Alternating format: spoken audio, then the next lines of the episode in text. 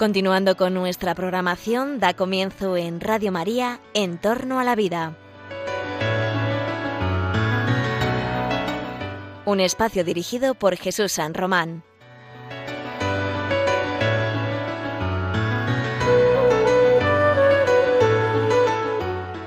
Buenos días o buenas tardes, queridos oyentes de Radio María. Estás escuchando el programa En torno a la vida en pleno mes de agosto tengo el gusto de volver a encontrarme contigo aquí en las ondas de Radio María para tratar los temas que este programa propone en torno a la vida. Habla de la vida, de la vida y de la muerte, de la salud y la enfermedad, de, la, de lo que queremos para la sociedad del futuro, de las esperanzas y de los horizontes que nos abre la ciencia y las ciencias biomédicas en particular, pero también de los límites que deben tomarse en consideración en estos avances. Límites, sí, porque no todo vale, ¿verdad? No, para conseguir un desarrollo científico conseguir un, un avance en la ciencia, no se puede pasar por encima de ciertos elementos morales, hay unos límites. Esos límites éticos son los que plantea la bioética, que es la que la ciencia que intentamos sacar a colación en este programa, la ética de las ciencias de la vida. Y aquí mm, vamos a intentar ser lo más rigurosos posibles, vamos a intentar encontrar criterios, vamos a intentar encontrar elementos para reflexionar sobre precisamente en qué medida la investigación y la investigación biomédica en particular nos acerca a un desarrollo, a un progreso verdaderamente humano. La ciencia va a hacer progresar a la humanidad, ya lo ha hecho. La ciencia lo está haciendo de una manera muy acelerada en los últimos tiempos. Encontramos numerosas noticias sobre investigaciones, ensayos clínicos, este, eh, trabajos de investigación que incorporan el papel de sujetos humanos, experimentaciones con humanos, nuevos fármacos que auguran tratamientos en un tiempo razonable para enfermedades terribles. Y eso nos llena de esperanza eh, porque vemos que hay la actividad de los investigadores científicos y en particular biomédicos pues eh, es prometedora. Es prometedora en España en Europa y fuera de ella. Hay bueno pues protocolos de investigación en marcha sobre temas eh, que, acucian a la, salud de las personas, acuciantes para nosotros. ¿no? Los, pero además es que hay, ha habido cambios legislativos eh, recientes, incluso también en la regulación de los ensayos clínicos con medicamentos, eh, que afectan también a la actividad de los llamados comités éticos de investigación que están en la mayoría de los hospitales eh, y, que, y que realmente tenemos que plantearnos, son cuestiones prácticas de actualidad que afectan a los investigadores, a, esos comités de ética, pero también a las agencias reguladoras, a los gobiernos, a las comunidades autónomas. Bueno, es, es importante eh, ver cómo después de la promulgación de la ley de investigación biomédica, pues pasados ya eh, prácticamente 10 años y pico, ya 11 años ¿no? de, la, de la entrada en vigor de la norma, pues nos encontramos con, con, algunos retos éticos de extrema actualidad que queremos plantearte.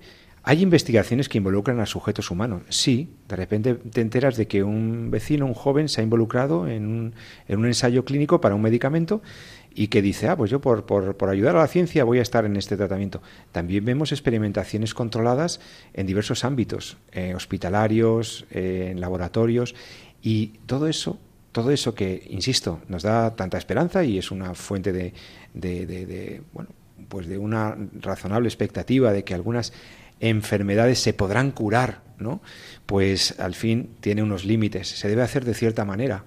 Y bueno, recientemente hemos eh, recibido incluso una carta de estas que nos enviáis a, Radio María, a En torno a la vida, en la que bueno pues se nos preguntaba sobre, sobre la licitud y los límites de una terapia eh, con fármacos relativos a la salud mental. ¿no? Es muy interesante también la experimentación con fármacos relativos a la salud mental y los límites, porque la persona puede perder el control, la persona puede dejar de tener conciencia, porque la persona puede...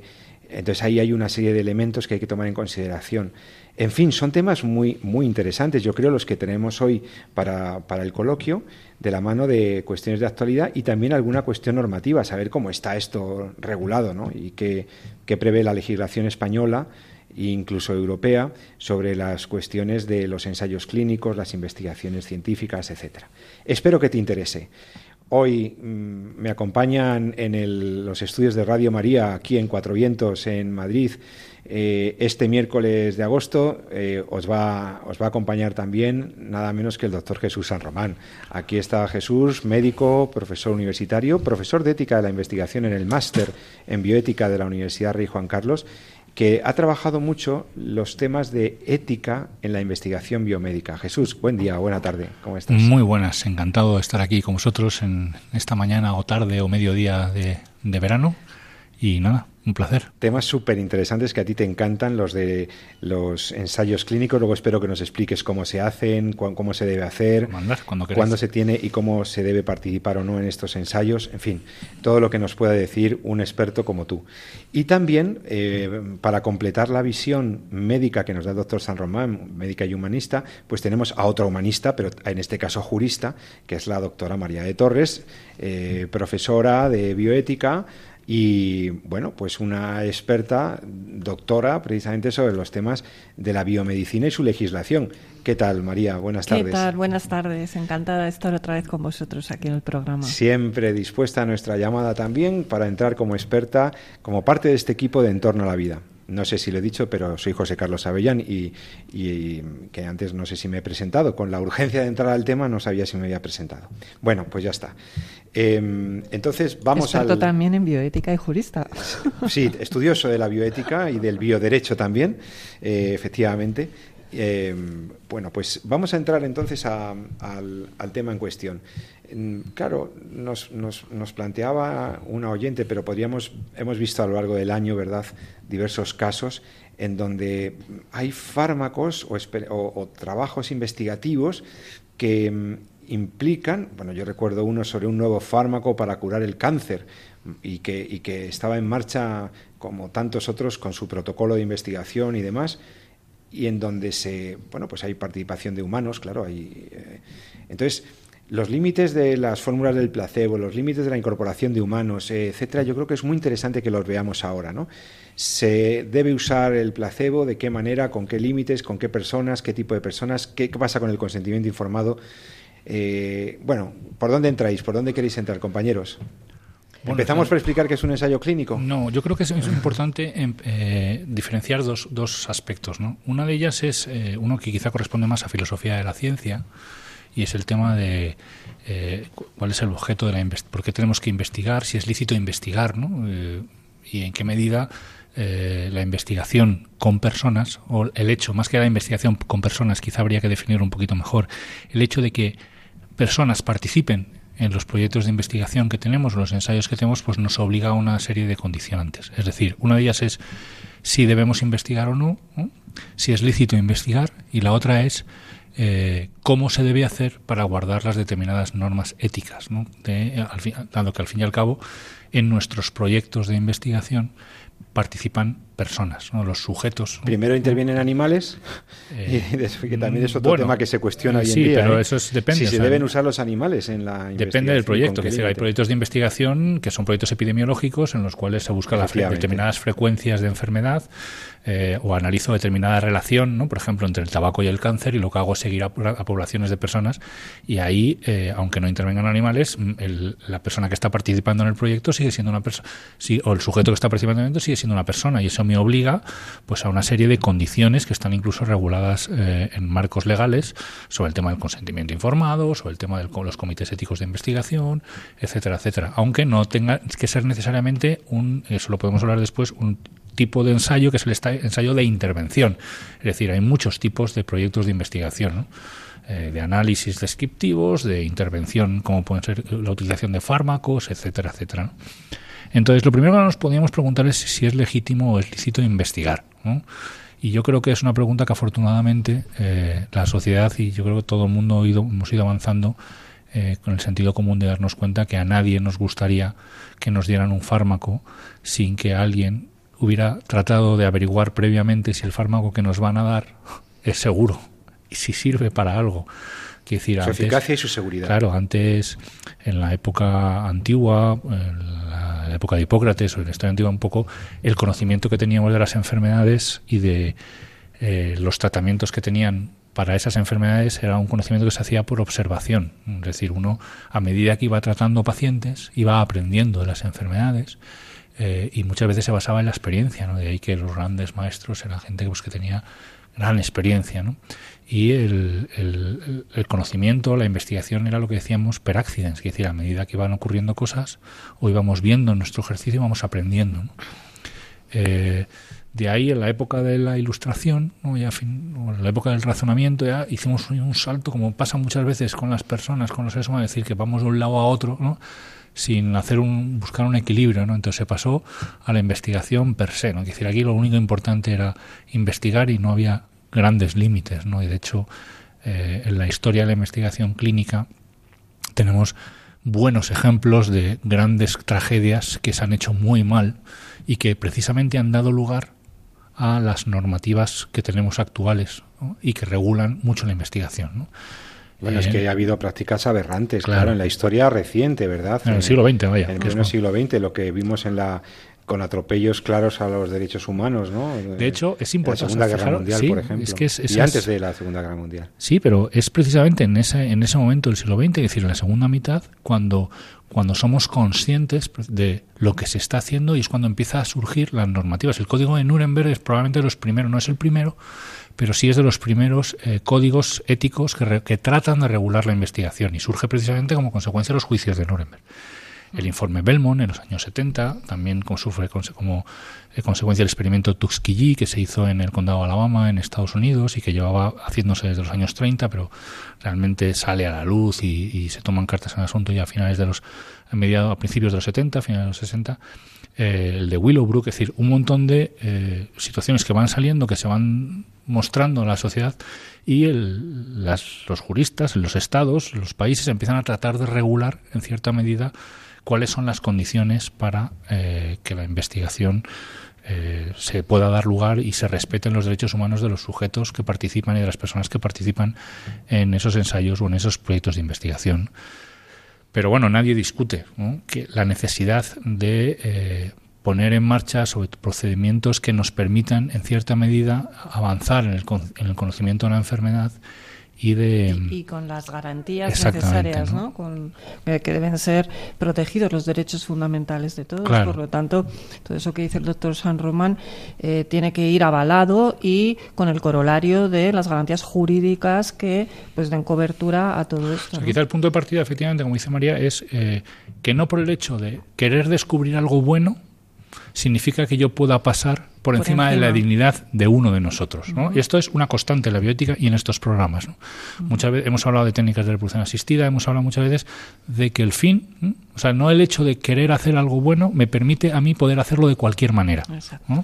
Y, es, que el debate está de plena actualidad porque eh, hay un debate eh, muy, muy vivo, muy abierto por la enorme competitividad que hay en, la, en el mundo biotecnológico con los tiempos, con los costos de experimentación, con una serie de elementos que, que podrían estar mm, poniendo en cuestión esos límites y esos estándares éticos que, que, se, que se habían conseguido ¿no? en la segunda mitad del siglo. Sí, yo creo que es importante, como hemos hablado en otros programas, recordar siempre los fundamentos. Es decir, no, no, eh, las, las normas éticas de un proyecto de investigación, el consentimiento informado, eh, el hecho de que haya que incluso, incluso las partes más técnicas que a los oyentes se les pueden escapar, por ejemplo, hacer una correcta determinación del tamaño muestral, es decir, cuántos necesito, cuántas personas necesito que participen en ese proyecto para llegar a conclusiones. En el fondo, todo eso, eh, el hecho de que eso esté regulado, eh, tiene, se fundamenta en el respeto a la dignidad de las personas que participan en ese proyecto. Esa es la base, es decir, por eso yo tengo que pedir un consentimiento, por eso tengo que incluso actualizar ese consentimiento mientras dura el proyecto de investigación. Por eso no puedo investigar cualquier cosa que se me ocurre, sino tengo que investigar cosas que realmente tengan impacto en el bien común. Por eso tiene que hacerlo un equipo responsable con un currículum que permita garantizar que ese proyecto se va a llevar a cabo. Por eso tiene que haber un comité externo que evalúe, en fin, todos esos criterios que si queréis los podemos ver, todo eso en el fondo, en el fondo está dirigido y orientado a respetar la dignidad de cada uno de los miembros que participan del proyecto de investigación que en el fondo nos está prestando su vulnerabilidad, su enfermedad, su situación de, dependencia de enfermedad para que podamos obtener algo que nos sirva a todos, que es mejor conocimiento de la enfermedad o mayor conocimiento de la, de la eh, de la medicación. Y una de las cosas que se dice en el consentimiento, por ejemplo, es que la si el enfermo no quiere participar, eso no puede mermar en su tratamiento. Es, una decisión absolutamente altruista ¿eh? mm. por parte del enfermo. Decir, mira, yo estoy enfermo, pues bueno, en la medida en la que yo pueda ayudar en mi enfermedad a la sociedad, pues ahí estoy. ¿no? Y eso me obliga a mí como investigador a un respeto absoluto a, a, su dignidad y a su condición de enfermo. ¿no? Por eso muchas veces los científicos opinan, no digo todos, pero muchos de ellos, que el derecho eh, no tiene mucho que decir, ¿no? Y siempre el derecho va, desgraciadamente, va por detrás, porque la ciencia avanza unos pasos agigantados, ¿no? Pero como bien dice el doctor San Román, no podemos olvidarnos de que estas cuestiones tienen que ser tratadas de manera interdisciplinar. Tiene que haber científicos, si es en el ámbito hospitalario, asistencial, pues médicos, enfermeros, pero también científicos, investigadores. Tiene que haber expertos eh, en filosofía, tiene que haber expertos en psicología, tiene que haber eh, expertos juristas que pongan límites, que, que sepan decir si estamos o no estamos atentando a los derechos fundamentales. Y esto no lo podemos olvidar. Cuando eh, simplemente damos prioridad a uno de estos tres ámbitos, estamos haciendo un exceso y nos podemos equivocar gravemente. No podemos olvidar ¿eh? Eh, las tres áreas principales que tienen que abordar estos temas para no hacer una ideología jurídica, una ideología científica, una ideología puramente filosófica. Sí, fíjate que es fundamental el tema de que exista un comité independiente a los que promueven y a los que realizan el ensayo, que es el que garantice los derechos de las personas que participan en el proyecto de investigación, en el, como sujetos, como personas que están participando, que es lo que llamamos el Comité Ético de Investigación. Y ahí es donde, pues en teoría, está representada esa multidisciplinaridad para hacer un análisis de en qué medida el proyecto cumple esas condiciones que garantizan que ese proyecto sea ético o que no lo sea. Por eso, haciendo una cuña publicitaria, eh, ese comité pues tiene que estar formado por personas que conozcan bien a fondo la bioética. Sin duda. No puede ser cualquier persona. de hecho, yo creo que se exige esa, actualmente, no lo sé muy bien, pero con el mm. cambio normativo me parece que se exige esa normativa, esa, esa formación. sí.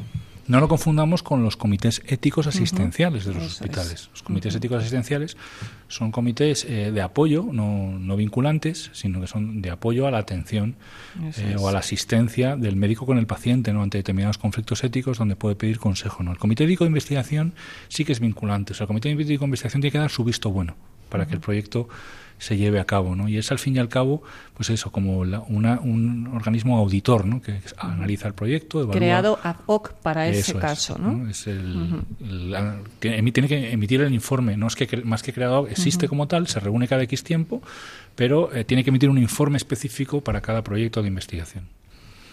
Entonces, eh, me ha quedado claro que hay una eh, línea roja o hay un criterio ético fundamental que es el respeto y garantía de la dignidad de la persona, que es como una barrera, es como un, límite objetivo que debe tener, tomarse en consideración en toda investigación en donde intervengan o participen humanos y en el fondo, en, en la finalidad de toda investigación está buscar el bien integral de la persona. Y por lo tanto lo que justifica y legitima lo que hace justa y hace legítima una investigación científica o biomédica es precisamente este buscar el, bien de las personas y no pasar por encima de sus derechos fundamentales nunca, nunca. Una, eh, antes de seguir hablando sobre la experimentación con humanos o con las fases de la investigación o de los ensayos clínicos donde intervienen eh, sujetos eh, humanos, aunque esto sea una redundancia, Sí, sujetos humanos. es una redundancia porque si es investigación, claro, no se habla de pacientes porque a veces eh, dentro del proyecto de investigación también puede haber personas sanas. Entonces, realmente eh, no son pacientes. Se suele hablar de sujetos para contraponerlo con, con objetos. es decir, no es un objeto, sino que es un sujeto y por tanto el hecho de ser un sujeto a mí me, me obliga a una determinada circunstancia. Permitidme un paréntesis porque es que es una, es una pregunta que alguna vez me han soltado en clase de bioética, eh, me han hecho algunos eh, alumnos muy sensibles al tema del sufrimiento animal. Antes de seguir con el tema de la ética de la investigación, dadme dos criterios para que cuando me pregunten, oye, no se pueden usar ratones, no se pueden usar en la, en la ciencia porque el, animal es sacrificado para tal. Y entonces usted estaría haciendo un sufrimiento, infligiendo un sufrimiento al animal. Eh, ¿qué, se le, ¿Qué se le dice a las personas que te plantean esto?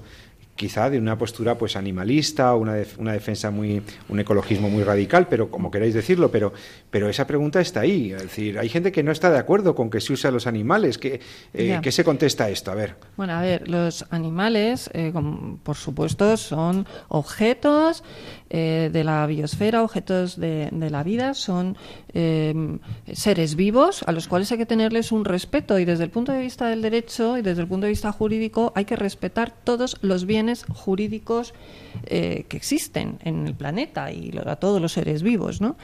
Eso nadie lo discute. Es, mal, o sea, haríamos, haríamos mal si maltratáramos a los seres vivos, porque son forman parte de la naturaleza y el derecho pues tiene eh, normas para proteger lógicamente a esos eh, a esos bienes ¿no? que forman parte de la biosfera y forman parte de la naturaleza. Pero lo y que. Si me, y si me permites un mm, paréntesis, también como cristianos eh, son criaturas. Por supuesto, aquí estamos en de la creación, eh, son criaturas y por, lo tanto merecen un respeto. Claro que sí, además de intentar aquí aportar algo mm, de esclarecer algunos conceptos bioéticos y de doctrina, estamos en Radio María y qué mejor lugar para recordar que como cristianos efectivamente tenemos un deber de respeto y de protección. Por supuesto, eso nadie lo discute. Pero desde el punto de vista eh, jurídico, mm, no son sujetos de derecho son los sujetos de derecho somos exclusivamente los seres humanos, porque tenemos una dignidad desde el punto de vista que esto hemos hablado en otros programas, que forma parte de esa dignidad, porque tenemos una dignidad superior al resto de seres vivos, a los animales, a las plantas, que tenemos que, nos otorga esa capacidad de ser em, cuerpo y espíritu, ese animas unus, donde, donde animas y corpus unus, donde somos seres materia, pero también espíritu, y eso no lo son el resto de los animales. Y esto mm, yo no me quiero tampoco eh, arriesgar, pero con independencia que tengamos creencias o no tengamos creencias religiosas, desde el punto de vista filosófico, eh, es importante recordar esto. No somos mm, una materia de carne, con perdón de la expresión, un trozo de carne andando por ahí. ¿eh? Somos seres que tenemos cuerpo y espíritu, y por eso tenemos una dignidad, una dignidad superior al resto de seres vivos. Y eh, por ese motivo el derecho nos pone en una situación superior y nos otorga esa capacidad de poder ejercer nosotros en nombre propio nuestros derechos y obligaciones. Y esto no lo tienen el resto de seres vivos. Esta sería por decir así, un poco eh, en general, las razones fundamentales. Sí, bien, yo, eh, bueno, pues como, como, médico más o menos, creo que es una cuestión de ordenamiento, ¿no? Quiero decir, el, como ciudadano del mundo, pero sobre todo como cristiano, yo creo que eh, la exigencia de respetar la creación es universal para todos, ¿no? Quiero decir, y ahí se incluye, pues, eh, pues todo lo que acompaña ¿no? en, esta vida al ser humano, decir, los animales, el, las plantas, la, la, tierra, etcétera. ¿no? Hay un programa muy bonito en esta en esta emisora también Radio María que se llama Custodios de la Creación ¿no? y tenemos una eh, también del Papa Francisco preciosos párrafos ¿no? en relación a la responsabilidad que tenemos con eh, pues nuestro entorno y con incluye las plantas y los animales. Pero dicho esto, que es como uno de los puntos de partida, porque a veces también vamos a la polaridad, ¿no? que es como en otras cosas que hablamos, o sí o no, ¿no? y a veces no. Eh, dicho esto, eh, eso no significa que tengamos que poner al mismo nivel a seres humanos y animales. Entonces, eh, bueno, viene, yo creo que viene explicado en el catecismo de la Iglesia Católica también, donde conviene a veces leerlo, ¿no? Porque muchas veces pensamos que son puntos y tal, y a veces da ideas muy, muy interesantes, ¿no? Para, para todo el mundo, ya sobre todo para los cristianos, pero incluso para gente de buena voluntad que tenga un poquito de interés, ¿no? Entonces, eh, pues ahí también habla cómo precisamente la investigación con animales eh, es moralmente aceptable eh, siempre y cuando se haga con las, con, en las condiciones adecuadas, eh, evitando sufrimientos a los animales innecesarios y siempre ¿no? con el objetivo final de conseguir un bien mayor para las personas. Es decir, con una investigación que sea orientada al bien de las personas. Y por supuesto, pues con los límites que establece pues lo que nos permite la ciencia eh, en ese momento, ¿no? sin hacer eh, sufrimiento innecesario, ¿no? pero siempre ordenado al mayor bien de la persona. Y que conste además que la legislación española incluso tiene normas específicas. Yo recuerdo de 2013 norma para la protección de los animales que, que, se usan en la experimentación y con otros fines científicos y hay, hay un Real Decreto de 2013 y hay normativa incluso posterior eh, que protege a los animales del sufrimiento innecesario y de acciones que no tengan una pertinencia y una eso, pues esa es la idea, ¿no? Quiero decir, pero eh, admite la ley eso, en el principio que tú decías, admite el, uso de. Yo creo que es, razonable no entender que todo que, que eh, necesitamos conocer ¿no? lo que las medicaciones, las técnicas. Mm. Pero si en un momento dado hubiera que matar a un animal por el por salvar una vida humana, está claro pero que... No, no estamos hablando de ese caso, eso eh, hablamos más de investigación. Sí, pero, eh, por ejemplo, cuento el caso en la encefalopatía espongiforme bovina. la, enfermedad de las vacas locas. En la enfermedad de las vacas locas, allí se tomó una resolución de tener que sacrificar a un montón de vacas ¿eh? de, por, en base al principio de precaución, que también lo contempla esta norma. Sí, sí, sí. ¿Eh? Eh, porque, mm, con perdón, muerto el perro se acabó la rabia. Es decir, esto, dicho así, puede sonar muy, muy fuerte y muy raro, pero eso que no se puede hacer con seres humanos mm, de una manera, con animales, puede estar justificado en casos determinados, siempre y cuando sea para el bien de las personas. Por eso yo decía que, tiene que primar un poquito el, sentido común. el sentido común es que no estamos todos en el mismo nivel. Efectivamente. los seres humanos y los animales, no, estas son las cosas que a veces se defiende, pero que me parece que no es éticamente admisible el poner al, a los seres humanos a la misma altura que el resto de la creación, sino que es evidentemente eh, el ser humano tiene una dignidad propia intrínseca que le coloca por encima ¿no? del resto de, la, de mm. los bienes creados. ¿no? Pero volviendo un poco al, al, a lo que es la, la, investigación y pasando un poco a, del tema este, de los estudios animales, es decir, entrando en, lo que es ya la experimentación en la que participan personas, también creo que es importante eh, hacer saber a los oyentes o recordar eh, que los ensayos clínicos, un fármaco cuando llega al mercado ha pasado necesariamente por una serie de etapas, etapas que están diseñadas precisamente para garantizar la seguridad de que, ese fármaco cuando se vaya a usar eh, pues cumpla los objetivos para los cuales ha sido pensado y se den las dos. Uno a priori no sabe, cuando uno va al médico y le dice tómese esto tanto al día durante tantos días, cuando uno hace el fármaco a priori no lo sabe. Tiene que diseñar lo que llamamos la ventana terapéutica, es decir, qué dosis vamos a dar, por cuánto tiempo, por qué no, por cuánto tiempo y por qué no más y por qué no menos, es decir, cuál es el tiempo justo, etcétera, ¿no?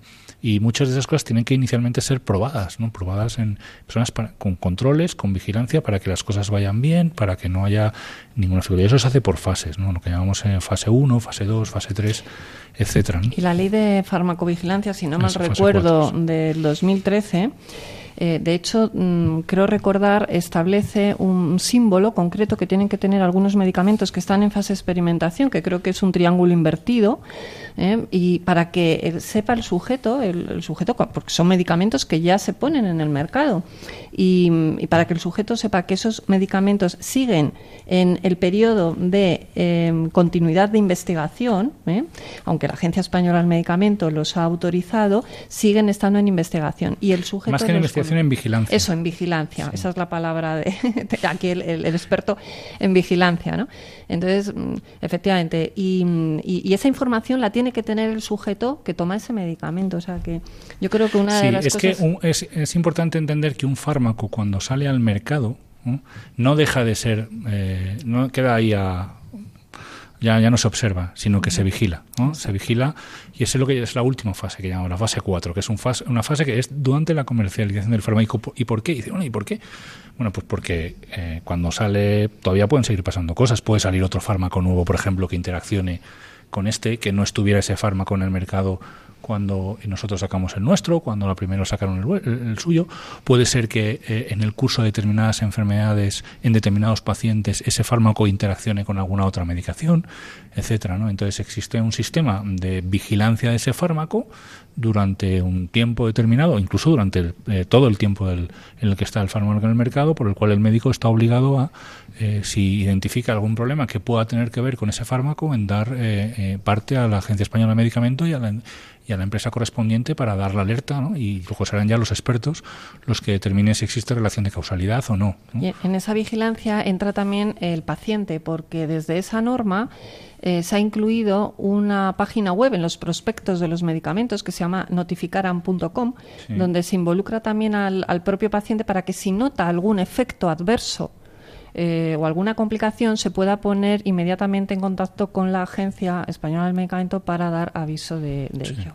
O sea, que creo que, ahora mismo el tema de información eh, está siendo bastante, Y eso fíjate que esa es la, última fase. O sea, previamente un fármaco ha pasado por tres fases previas que es lo que se llama fase 1, fase 2 y fase 3, que es la más grande, eh, en los cuales se va poco a poco primero viendo cómo funciona, qué tipo de dosis hay que hacer, cómo el cuerpo humano lo metaboliza o lo utiliza, ¿no?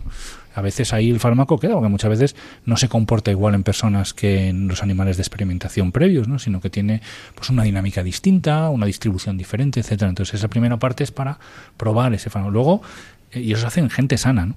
Luego ya se utilizan ya en enfermos, pero enfermos en los cuales haya pocos, poquitos, que no sean muchos, porque lo importante no es ver si funciona, funciona, sino ver si puede ser peligroso, si no, poco, se hace uno muy despacito y muy vigilado para ver eh, cuál es la ventana tóxica, las dosis, etcétera. Y luego ya cuando todo eso es más o menos seguro, para una fase más grande y donde ya veremos o nos interesa ver cómo se comporta en lo más cercano que se puede controlar a, circunstancias reales, ¿no? que sería el fase 3. Pero por supuesto, luego la realidad es la fase 4. Entonces hay fármacos que han triunfado en fase 1, fase 2 y fase 3, pero luego se han tenido que retirar en fase 4.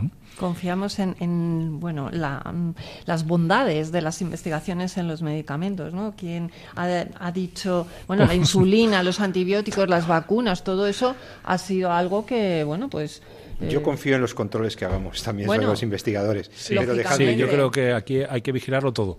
Por, supuesto, pero bueno, quiero decir que, quiero dar una nota positiva a que la investigación y los ensayos en principio es algo bueno. Lógicamente hay que ver cómo se hace. Mm, claro, claro. Estás escuchando Radio María eh, en el programa En torno a la vida.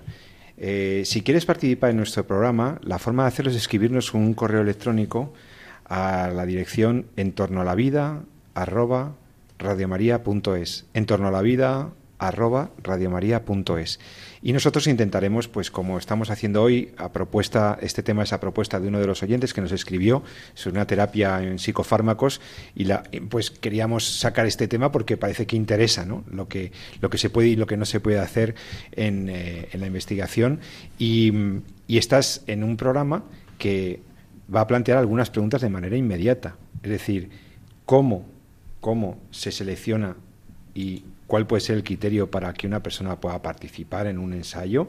¿Qué pasa con lo del uso del placebo? ¿Hay algún límite para el uso de ¿Qué es eso del placebo y cómo se usa? Eh, ¿Qué pasa con el medio ambiente? ¿Es el medio ambiente también un límite? ¿Y qué pasa cuando ves la industria biotecnológica urgida por presentar resultados? ¿Podría haber un riesgo de... Eh, ¿Tenemos suficientes controles como para realmente eh, asegurar la eficacia y la seguridad de los fármacos. La carrera vertiginosa de la investigación biomédica podría llevar algún riesgo añadido. Esto lo vamos a seguir tratando con nuestros expertos. Eh, nada, en unos minutitos en Radio María, en Entorno a la Vida. Hasta ahora mismo.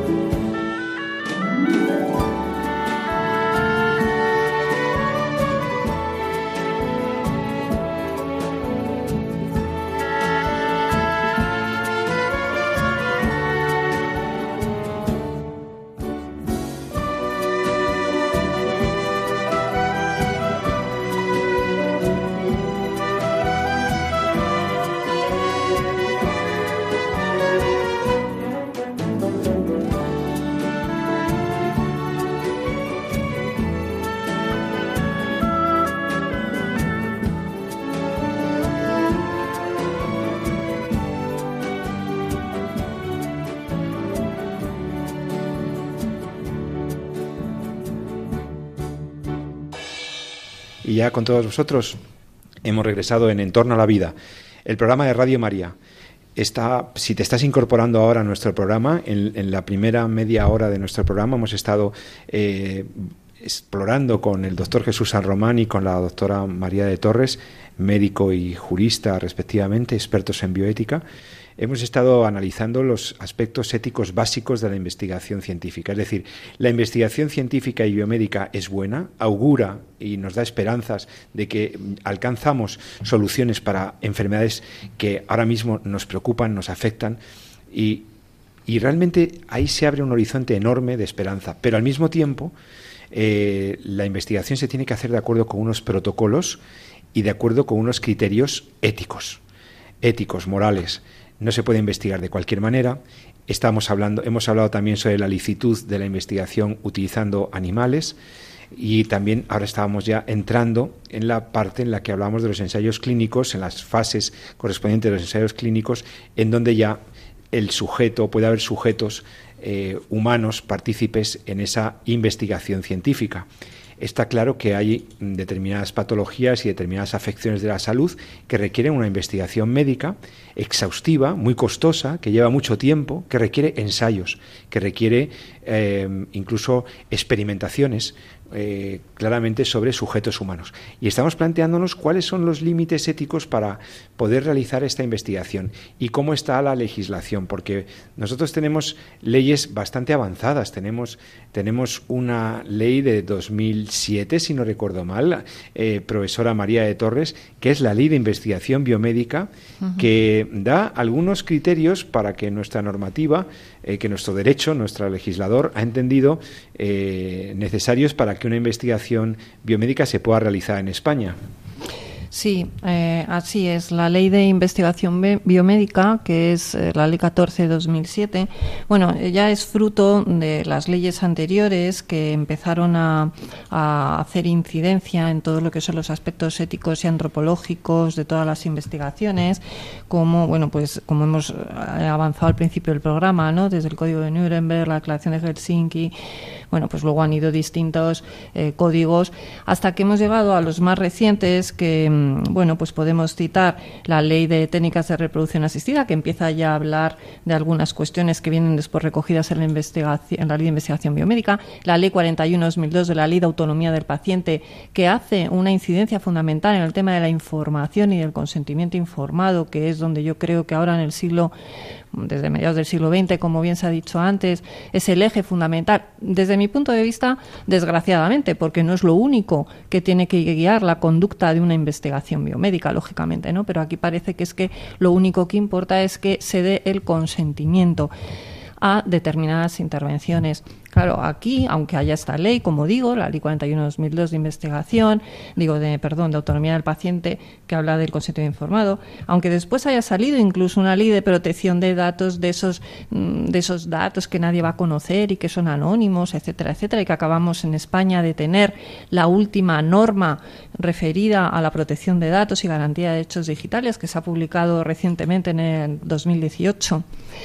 Todo esto está muy bien, pero em, esa información, mm, cómo se tiene que dar, a quién se tiene que dar, es suficiente con que el sujeto que em, es em, bueno, pues que se somete al ensayo mm, del consentimiento, ¿vale todo? Excepto, mm, o sea, contando con el consentimiento de la persona. Esa es, la pregunta que, yo quiero lanzar porque... Esa es la pregunta de la bioética, ¿no? Todo, todo lo que se puede hacer se debe hacer. ¿Cuál, cuál es el límite? ¿Cuál es el límite? Entonces, eh, la, ley de investigación biomédica también trata eh, no solamente investigación en personas adultas o personas que ya han nacido, ¿no? sino que también se están eh, permitiendo investigaciones con personas que aún se encuentran en el seno materno e incluso mm, investigaciones que se hacen antes de que haya una fecundación o, en la propia fecundación. dejando claro que existen distintos tipos de fecundaciones y que hay algunas cosas que pueden, dice la ley, violentar o no la dignidad de la persona. Y eso es lo que nosotros tenemos que aclarar aquí, que eso no es así. Porque el ser humano eh, tiene una dignidad desde el momento de la fecundación. dando igual que esa fecundación haya sido por una fecundación natural o una fecundación artificial. Y lo digo porque el Código Penal, que creo mm, que son los artículos, eh, los tengo por aquí, desde el 159 al 162, regula una serie de conductas como eh, sancionadas penalmente y, dice que en esas, sanciones no entran determinadas conductas y es, curioso, ¿no? Dice que no quedan abarcadas en, el delito, por ejemplo, de eh, reproducción asistida en la mujer sin su consentimiento o en crear seres, eh, seres eh, por fecundación artificial, dice que no forman parte del delito de eso cuando se hace una transferencia nuclear para la posterior obtención de células troncales cuando tengan una finalidad terapéutica. No he entendido nada. Explíquenoslo, profesora.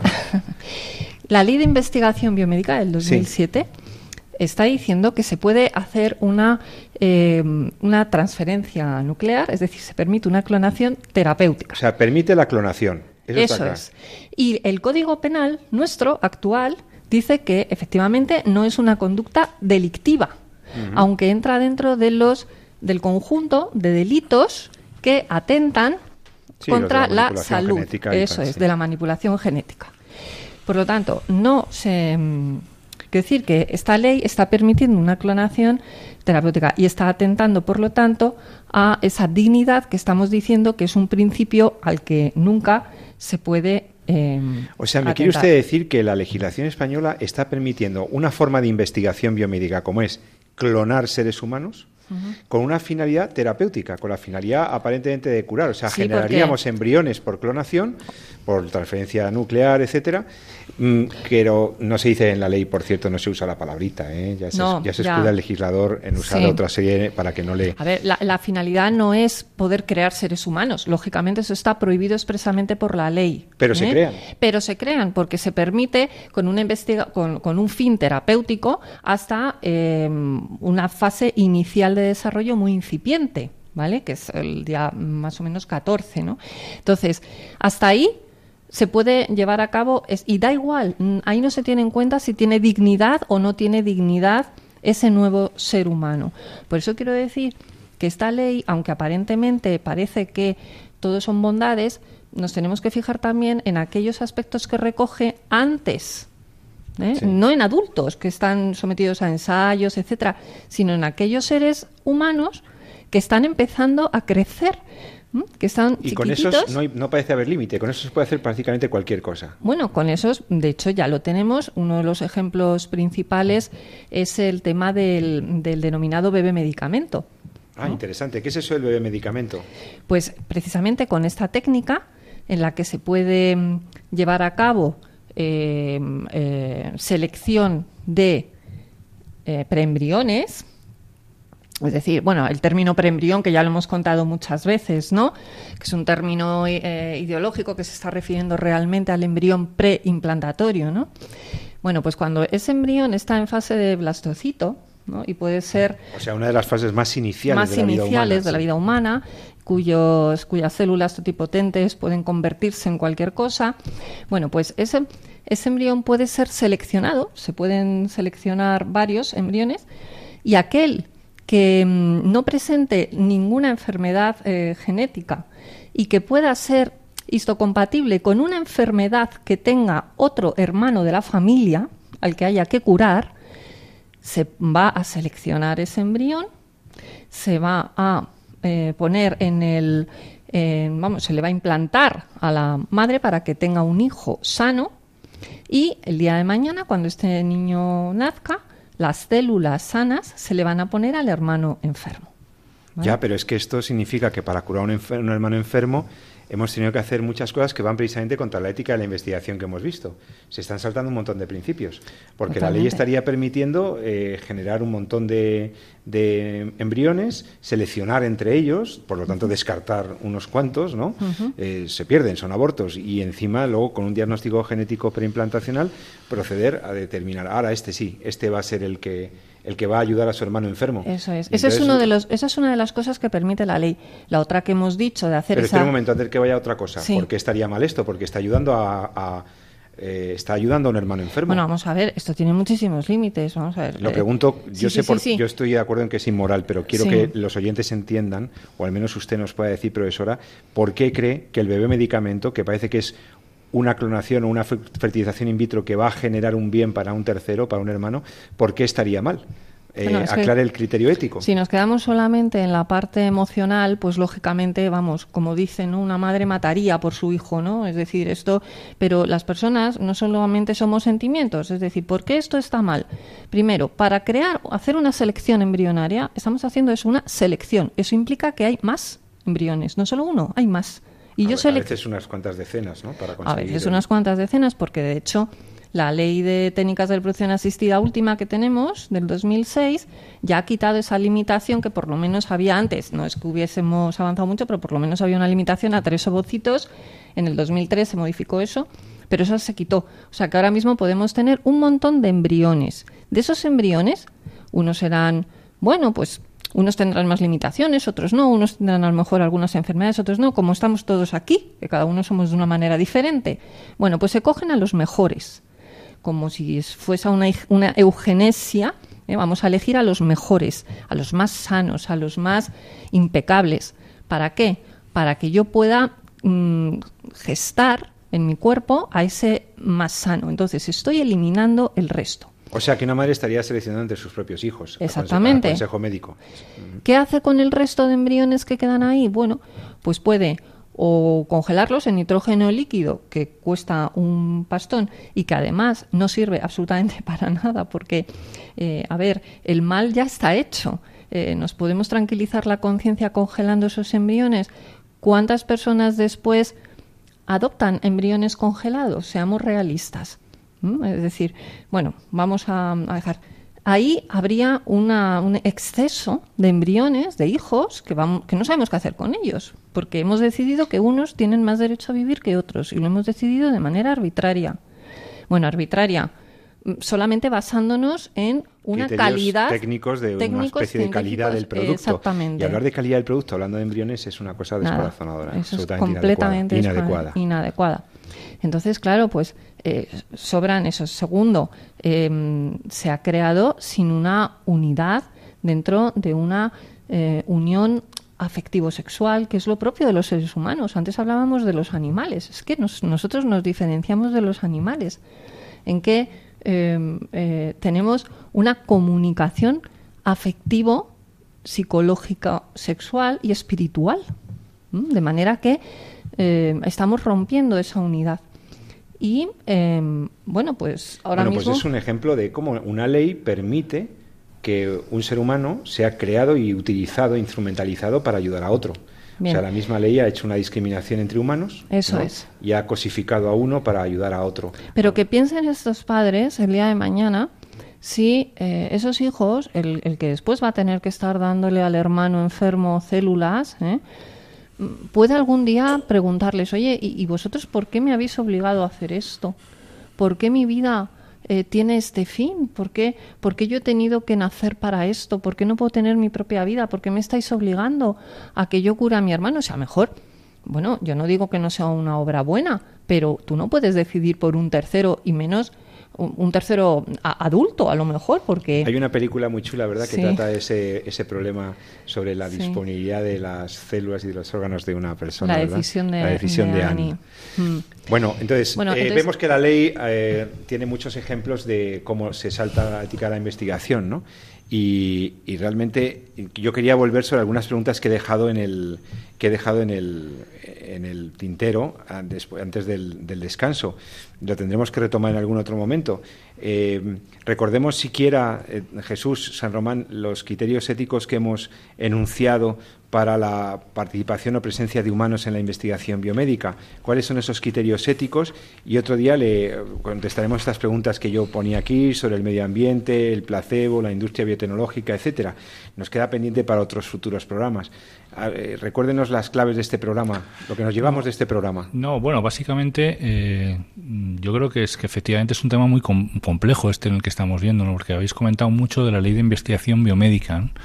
Eh, la ley de investigación biomédica, en el fondo, y aquí quizá me lanzo demasiado a la piscina, para mí es un, es un poquito fraude, porque en el fondo es una ley que está eh, sale al mercado, perdónenme los abogados, ¿no? para regular el uso de los embriones, que en ese momento eh, en el momento en el que sale, que si no me equivoco es en el 2007, ¿no? es cuando eh, hay una enorme presión por la utilización de células madre embrionarias, que luego se han demostrado que realmente el primer Nobel de Medicina del 2012 fue para las células IPS, de las cuales hemos hablado, que no tiene nada que ver con las embrionarias, y entonces es necesaria eh, que el legislador genere algo para dar tranquilidad a la comunidad científica. La llaman así Ley de Investigación Biomédica, que se centra, como muy bien ha explicado María, pues precisamente en el que prácticamente el investigador tiene toda la libertad que quiera para hacer lo que le dé la gana con nosotros cuando estamos al inicio de nuestra vida. ¿no?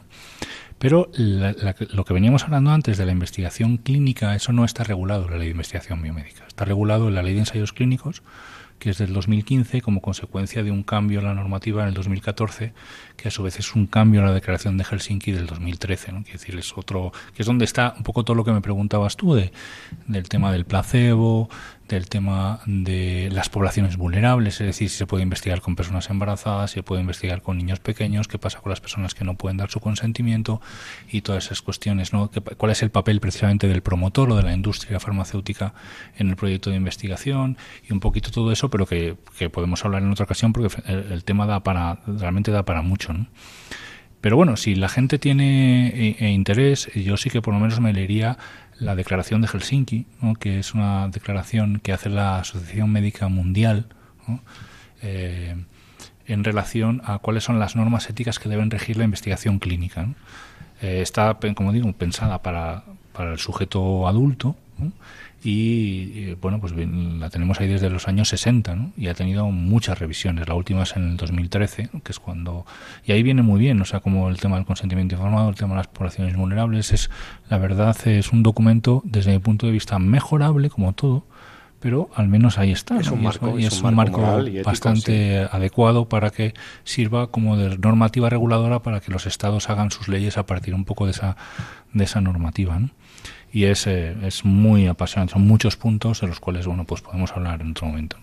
Yo solamente quería hacer una nada, un segundo nada más, decir que la clonación terapéutica, em, si es para ayudar y se hace con, con, células somáticas de tejido adulto, etcétera, es buena. Es decir, eh, podemos tener, si no rompemos ni la vida de una persona, si el medio es bueno, si, mm, si en fin, eh, de hecho tenemos investigaciones, pues para las encías, para células coronarias, etcétera. Es decir, quiero decir que hay cosas que la investigación biomédica regula y que es bueno. ¿eh? La ciencia avanza y tiene cosas buenas. El problema es si nos vamos a utilizar células embrionarias en estado de blastocito, que supone interrumpir la vida de un embrión, ¿eh? ¿vale? Y ahí, pues, eh, no serviría la creación ni de tejidos ni de nada, porque estamos rompiendo, o sea, es decir, quitando la vida a un ser humano. O sea, que no todo lo que podemos hacer lo debemos hacer, que es lícito investigar que es lícito investigar, incluso experimentar con, con, animales que tienen su propia dignidad y está protegido por la ley y por la ética, y que es lícito y necesario eh, investigar con sujetos humanos y hemos visto las claves de esa ética de la investigación científica y biomédica. Espero que el programa haya sido iluminador y clarificador para todos vosotros. Tenemos incluso temas pendientes para futuros programas. Agradezco mucho a la doctora María de Torres, eh, profesora de bioética, su participación en el programa de hoy. Buenas tardes y buen verano. Muchas gracias. Resto del verano, lo que queda de verano.